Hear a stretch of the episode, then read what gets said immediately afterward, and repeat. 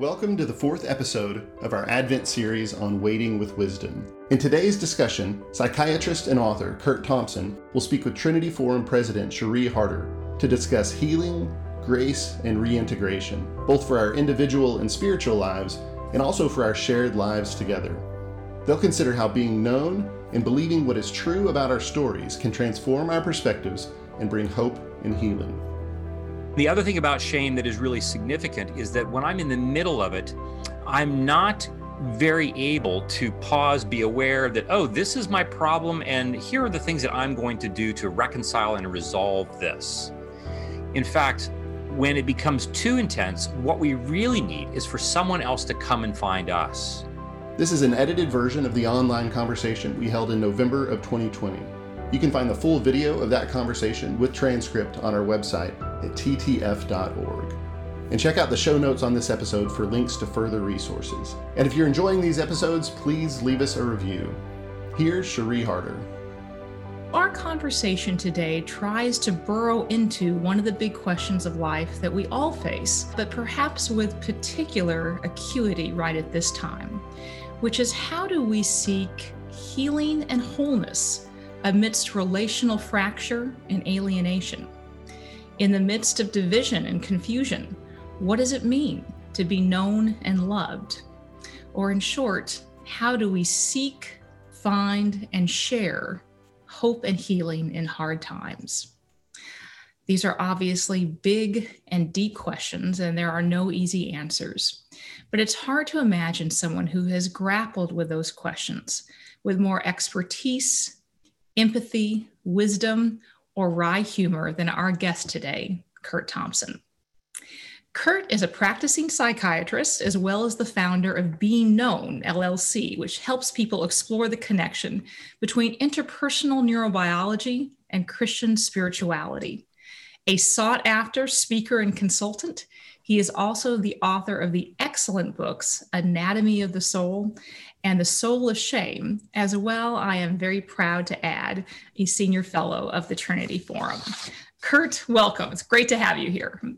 Cherie, always a pleasure. Thanks so much for inviting me to be part of this wonderful gathering. Absolutely. Well, we have only 75 minutes together, so we're just going to like dive right in. We have been living through times of fairly extraordinary fear, division, mm-hmm. anger, shame. And you've written a lot about these emotions, particularly fear, and you've written an entire book about shame. How do fear and shame affect us? What do they do to our brain, and what do they do to our relationships? Well, I think that most of our listeners probably don't need me to answer that question. They could probably answer that for us. In some respects, we would see that these things, when we experience them, probably most prominently do a couple of things. One is when I am experiencing fear or especially shame internally, when I'm experiencing it, the first thing that it does is that it does tend to keep different functions of my mind, right? I'm a person who senses, images, feels, thinks, behaves. This is what the five things that the brain does. Those things don't work very well together, number one. And so it separates those functioning elements from one another while at the same time separating me from you. And if it's true, which I believe it is, that it's not good for man to be alone, we see that shame becomes this force that separates and puts not just parts of me in isolation from them, but then isolates me from you. And of course, this practice of shame, I, I, practice this because shame begins for us as humans as early as 15 to 18 months of age. I've had a lot of practice getting really good at being ashamed. The, people have called me the master of shame. I don't know if that's a good thing or not, but that, and so we're, we're so good at it. And the other thing about shame that is really significant is that when I'm in the middle of it, unlike some things, I'm not very able to pause, be aware that, oh, this is my problem, and here are the things that I'm going to do to reconcile and resolve this. In fact, when it becomes too intense, what we really need is for someone else to come and find us because I'm not going to be very good at finding myself, finding the parts of me that I'm ashamed of that I want to get rid of, or going to find someone else that I'm ashamed of being in their presence of because I'm too worried about what's going to happen. This is just average everyday life. Mm-hmm. When we put that in the context of how we become afraid that I'm going to be ashamed, and of course, so much of our context right now, whether it's politics or COVID or racial breakdown or whatever these things are, a large part of what our brain is basically doing in all these different domains of interaction is that we are afraid that we are going to be put to shame. One of the primary themes of the Bible, this notion that the psalmist repeatedly asks that they not be put to shame. Lauds that God is someone who does not put us to shame. What we read about in Romans 5, this notion that suffering leads to perseverance, leads to character, leads to hope, and hope does not put us to shame because shame is the antithesis and is that force that's trying to that evil wants to use to undermine not only our ability to be known by one another deeply which we were made for we were made to be known but we were also made to be known on the way to creating artifacts of beauty whether those artifacts are relationships whether they're new pieces of music art businesses so forth and so on. And so we find that with covid we have been kind of physically placed in situations in which the relational and emotional elements of shame are kind of like given a free pass to do what it wants to do in much more dramatic ways because we don't have access to a lot of the coping strategies that we've used to pretend that our lives are actually okay when really underneath they're not. Yeah, that's fascinating. You know, at one point in your book, The Soul of Shame, you referred to shame as viral in nature, which I'd love mm-hmm. for you to kind of, you know, sort of pull out, which it almost seems like it's a possible double meaning there. Because certainly one of the ways that shame seems to spread so quickly, so deeply, so so widely is electronically, mm-hmm. in that we have become, you know, if shame is a, a weapon, it's become our cultural go-to weapon, whether it's cancel culture, call out culture, Twitter mobs, and the like. And you know, there have even been studies showing that suicide rates are spiking among teenagers with social media bullying being one of the factors. So I guess first, why are we doing this to ourselves, given how disintegrating it is? Why has this become our go to weapon? And are there forms of either protection or immunity? We'll get to healing in a second. Well, I think that if we start with the basic fundamental Christian anthropological notion that it's not good for us to be alone, which we've already referred to, we kind of pay lip service to that. We say, yeah, yeah, that's a fine idea. But we don't recognize that in order for us to develop normally, the human brain, when it comes out of the uterus, the human brain has about 20 to 30% of its neurons doing what they're supposed to do. The other 70 to 80% depend upon connection with other human beings in order for them to come together and talk to each other and to fire in the way that they're supposed to fire. So I need you, I need interaction with you in order for me to have interaction with me within my own neural network structure. Mm-hmm.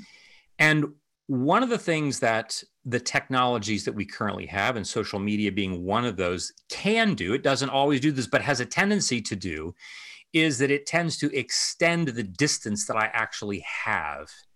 Mm-hmm. If we then, and we, and we like to say, shame becomes more powerful the further away from us in our minds that it's operating. But what do I mean by that? I mean that if I were ashamed of something and you were to come into the room and look me in the eye and say, Curt, look at me. I'm not going to shame you. I want you to tell me what happened. It would be very difficult for me if I were willing, if I were a willing partner with you, I was a willing friend, it'd be really hard for shame to stick around. Now, it would be hard for a short period of time. But after you and I have a conversation, Shame is given no room to breathe in that space because we, in our embodied practice, eyesight to eyesight, body language, tone of voice, all those things that embodied interaction bring to us, makes it very difficult for shame to operate when we are going to go and find someone else in real embodied ways. Mm-hmm. The problem is the farther away I get from people, and this is what social media does, that's not its intention, but it is what it can do. Mm-hmm. It becomes harder for people to come to find me in an embodied way, because of course they're coming to me through Facebook. But it also becomes easier for me and easier for others to shame others in our commentary because we say things on Facebook that we would be very, very hard pressed to say to someone to their face. And as such, we add to the distance, right? There's things that are out there in the virtual ether that leave me alone in my head. Everything from FOMO, right? I'm missing out on everybody else's perfect lives everything from that to the commentary that I hear that people write about people who think like I think, and there's all the accusation and so forth and so on. But I don't have a person, a conversation partner with whom I can have a conversation with and whom I can say, Can you tell me what it's like to be you? Can you tell me what it's like for you to be in the room with me? I don't have those conversations. And so social media mm-hmm. can inadvertently create literally internal neural contexts for us, where in which teenagers in particular become increasingly isolated, increasingly locked away in their own minds. And this is what evil's intention is it is to get us alone in a room and beat the living daylights out of us. And here's the thing it just needs our cooperation because at the end of the day, suicides rates increase because we, in the privacy of our own minds, are only left with the great feeling and the cognition of there's something wrong with me, I'm not enough, I will never be enough, and this won't ever stop. And so, movement, I mean, one of the first things that we say in the Hippocratic Oath in medicine is we say, first, do no harm. And so, in those ways in which social media is actually doing harm, we i would say well one of the ways that you can begin to move in a direction in a direction of healing in a direction of wholeness in a direction of regeneration is to stop your social media participation. Now of course this would be like some you know, could you please just stop breathing for the next 10 years? Not as easy to do but i want to say that you know if we were to consider one thing i would say consider taking I know the blasphemy. Consider taking a six week holiday from social media and see what happens to the rate of shame and fear that you experience. And I would predict that it's one of the first major steps that we could move toward to reduce that. Now, I'm not suggesting that the answer to all the world's ills is for us to get rid of social media. I'm not suggesting that. What I'm suggesting is that social media and our practice and immersion in it represents our penchant as human beings to spend a lot of time in our mind out there, thinking about other people, thinking about other things, and allowing how and what we think to be wrapped around the emotional core of shame and of fear without having the real embodied interaction with people with whom we can ask questions about these very things that are banging around in our head. And most importantly, we're not in a position in which we can be in a room with people who are unlike us. Mm-hmm. People who might not just not think exactly like I do, but who might think really differently than how I think, mm-hmm. and thereby give me the opportunity to ask them, gosh, what is it like for you to have to live with me? And then engage in that kind of a question. And hopefully, if they're able to actually be true and kind at the same time, we can actually have different kinds of conversations. I can actually tell you what I'm afraid of. I can tell you what I'm ashamed of. I can tell you that what I really want, even if you're my enemy, is that I don't want to be your enemy. I don't want you to be my enemy. I want us to create something beautiful together, even if we don't have the same way of thinking about the world. But we are so caught in our shame whirlpool that we don't give ourselves the opportunity to even consider the question oh my goodness, it's possible what would it do? What would I do if I had the opportunity to create beauty with my enemy? We don't even imagine that because of how the neurobiological and interpersonal notions of shame keep tightening their grip the more distanced we are from one another and the more we continue to practice that behavior. Wow. So, in, in, contrast to the disassociation and the isolation that you describe, you wrote this. You said it's only that when we are known that we are positioned to become conduits of love. And it's love that transforms our minds, makes forgiveness possible, and weaves a community of disparate people into a tapestry of God's family. So, what does it mean to be known? And how does being known position us to be conduits of love? One of the things, Cherie, I've been telling people lately is that I think the hardest thing for us as human beings to do, the thing that we have the least practice, the thing that we're not really particularly good at, is not just loving our neighbor, let alone loving our enemy. It's not that I'm not good at that. And by the way, I'm not very good at that. But even more difficult for me, and even less well practiced, is my capacity to receive being loved.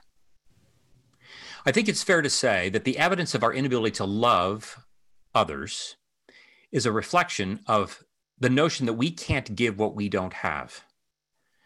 To the degree that I'm not loving others is a function of my walking around with the deep conviction that I myself do not believe I'm loved. Now, by this, I don't mean that I don't assent to a theological notion that God loves me. I can believe all that. I can quote the Apostles' Creed. But I like tell people, you know, it's one thing to know as a fact that Columbus is the capital of my home state of Ohio. Thanks be to God for the Ohio State Buckeyes. It's one thing to say that. It's another thing to know what it's like to live in Columbus. Yeah. To be at those wonderful football games in years gone by it's one thing to talk about facts of our lives. It's another thing to embody them viscerally.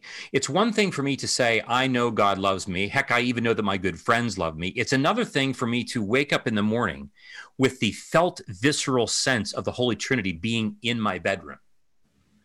That when I walk off my porch steps, I'm going with my awareness that my close friends and my colleagues at my office are waiting for me to join them. This felt sense that when Jesus says, lo i am with you always even to the end of the age that that's not just an abstraction that this is a felt sense in the same way that my shirt is on me. I feel my shirt. I sense jesus presence. We've lived for the last several generations inculcating our faith into our minds and hearts fairly densely through the left hemisphere as a cognitive fact, that's a very different experience than to have it being embodied for us. So for me to be known is not just for me to know that somebody loves me. It is for me to see that you do love me in your eyes, hear it in your voice, in your body language. When St. Paul says, for the one who loves God is known by God, he's getting at the idea that, like, when I'm known by God, the God of Good Friday and Easter and Ascension, the God whose gaze looks upon me, looking upon him, and all I see is mercy, which of course is confounding. Mm-hmm. When that's what I'm sensing, well, of course I would love him. I don't know what that's like commonly, and it's and I certainly don't know what it's like when I think about how I treat myself.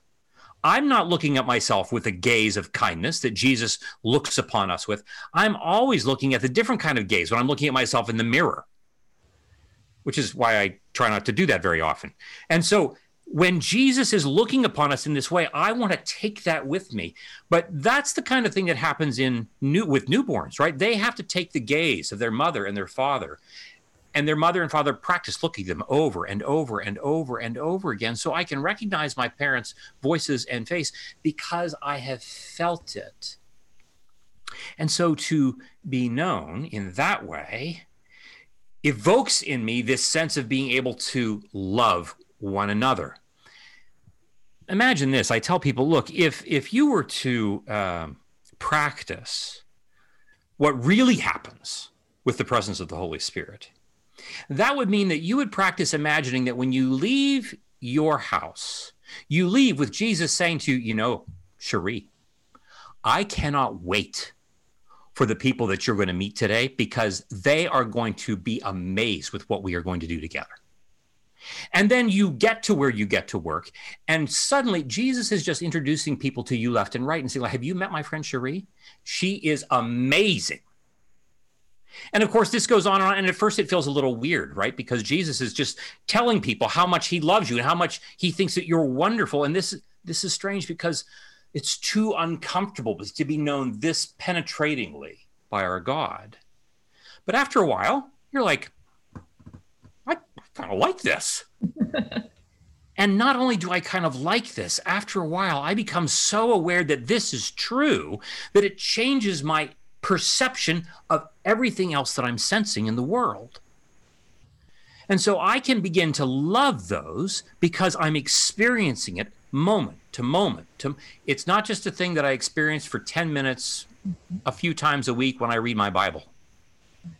It is a thing in which I am deeply immersed, but also immersed not just in my personal private worship life, but immersed in the work that I do in interpersonal relationships within which I am seen by those who see me deeply. They are seen by me, and together, when I then go into my life, I'm taking my community with me because if I don't, I'm a dead man. And it is in this time in particular that it's difficult for us because we felt so much fracture in community. And you layer upon that a pandemic that physically makes it more difficult for us to connect. And so, in many respects, I liken this to the exile. We maybe have talked about this before that the Jews experienced at the hand of the Babylonians. And our whole life is being turned upside down. And yet, at the same time, we hear Jeremiah's voice saying to the people, No, I want you to dig in, be present, love the world that you find yourselves in right here and now, because I want you to be a blessing for the city in which you're going to dwell. Because I'm using this not just for your own good, but I'm using this to prepare the way for someone who's coming. And that I think is what we have an opportunity to do here as believers. We see this landscape as being barren, we see this landscape as being fractured. And I want to invite us to consider that is exactly what evil wants us to do. Mm-hmm. To only see in our landscape barrenness and fracture. And if we were the disciples on Good Friday, that's all we would see. But God is asking we who follow Jesus to look at the world not through the lens only of Good Friday, but to look at the world through the lens of Easter as it is looking back at Good Friday. To see that where there is suffering, where there is barrenness, it is the very place where Jesus is coming and wants to take you to be part of it in order to create outposts of beauty and goodness in the world that we can hardly imagine seeing beauty anywhere. Earth, that's fascinating. And one of the questions, of course, it sort of evokes is how one learns to truly see. You described the story, I think, in the very introduction of Anatomy to the Soul, which I just thought was fascinating. You were talking uh, about essentially being with your mother as she lay dying and hearing her talk about her life. And it was stories that you had all heard before. She'd said them before, you'd heard them before, you'd said similar things in response, but you experienced it differently. And you wrote this the details were familiar, but what was new was my willingness to allow her story to move me. As I listened to my dying mother and felt compassion for her welling within me, my understand my self-understanding was also changing. I could physically feel a change. As I began to understand my mother's story differently, I began the process of forgiving both her and myself. You know, just using this one sort of example as a microcosm, what was it that enabled you to hear your mother differently or enabled the disciples to see differently. And how does that change in perspective change oneself? Well, as I write about in the book, Cherie, I had just returned from the conference that where I first met Dan Siegel. This is now about 17 years ago. And I was introduced to this notion that my story is only able to be understood when I am understood by someone else. I only ever, up to that moment, had understood my whenever I would hear my mother talk about certain things, it just made me anxious because I felt bad, but I didn't know what to do with my bad feelings. And that says some things about the house in which I grew up, in which I probably ended up being a bit of a, an emotional support for her in ways that a son isn't intended to be an emotional support for one of his parents. And historically, I had only ever heard these stories and felt anxious and a little responsible. Like I'm supposed to do something to make her feel better as she's telling me this sad story about her being an orphan. But I recognized in that moment, after having been at this conference, that it wasn't just me responding to her story. It was me responding to the parts of me that I didn't like mm-hmm. that made it difficult for me to hear her story in the way that she was really telling it. And in that moment, I was recognizing that my difficulty with her stories had a lot more to do with my difficulty with my own than it had to do with my difficulty with her. And so compassion came because I had had some experience in the meantime between the meeting with Dan and this time with my mom. I'd had some experience with someone, uh, with others meeting me in my story in ways that they just hadn't been before. And this is why we talk so much about how healing when when we talk about healing a nation, when we talk about healing these relationships, whether it's with our parents, and I, and I should say this too, you know, in full disclosure, I'm now the last remaining member in my family of origin, and when my oldest brother died a few years ago, and the last of my brothers were gone, I found myself accessing feelings not just about you know my parents, but about my brothers, about others. I found myself feeling things that I hadn't been able to feel before because we know that there it's just true that there are certain conversations that you can't have until certain people are dead. And I don't our listeners are out there, I'm sure that they will know what I'm talking about. And in this way of having conversations it's not about those particular people but they it, we have this difficulty in accessing things that are true about our own lives things about me that i feel bad about and that i'm angry about and so forth but instead of actually addressing those things internally for us, those things turn around and they become the sources of energy for me to find problems with other people. And so my anger with my spouse, my anger with, you know, if, if I'm a Democrat, it's the anger with the Republicans. And if I'm a Republican, it's the anger with the Democrats. It's it's the anger with any anything that's outside of me. We can say if I'm having real trouble with other people, the first question that we have to be asking, the first movement toward healing is what happened to me? What is the part of my story that is not yet known? What is my sadness? What is my grief? What is my longing? Where is my own shame? Where is my own fear taking up residence in me? In a way that I'm not naming. And I have not yet had another human to ask me those very questions that had been asked of me that allowed me then to be in my mother's presence and hear her story for the first time differently. Because also, first, my own story was being heard differently by myself. But that's something, Cherie, that we don't do by ourselves. As I was said earlier, I don't really ever come to know God or know myself apart from being known by others until I see myself in your eyes and hear myself in your voice.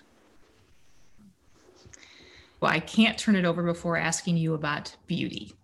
The Bible not only tells us to remember constantly, it also tells us to consider the lilies, to immerse ourselves in, reflect on, consider, and remember what's beautiful. Right. Uh, so, what role, if any, does beauty have in healing our minds?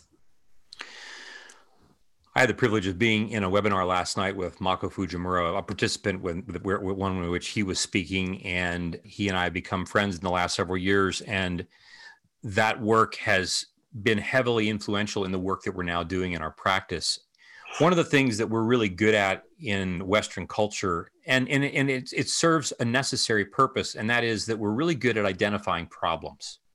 We're good at discerning where is the problem and how does it need to be fixed. Oh, the tire is flat. I need to fix that, uh, and that's a good you know, it's a good skill set to have. Changing the oil, whatever it is that we need to be able to do, those things are all really important. The problem with that is that that is how we dominantly see all of life.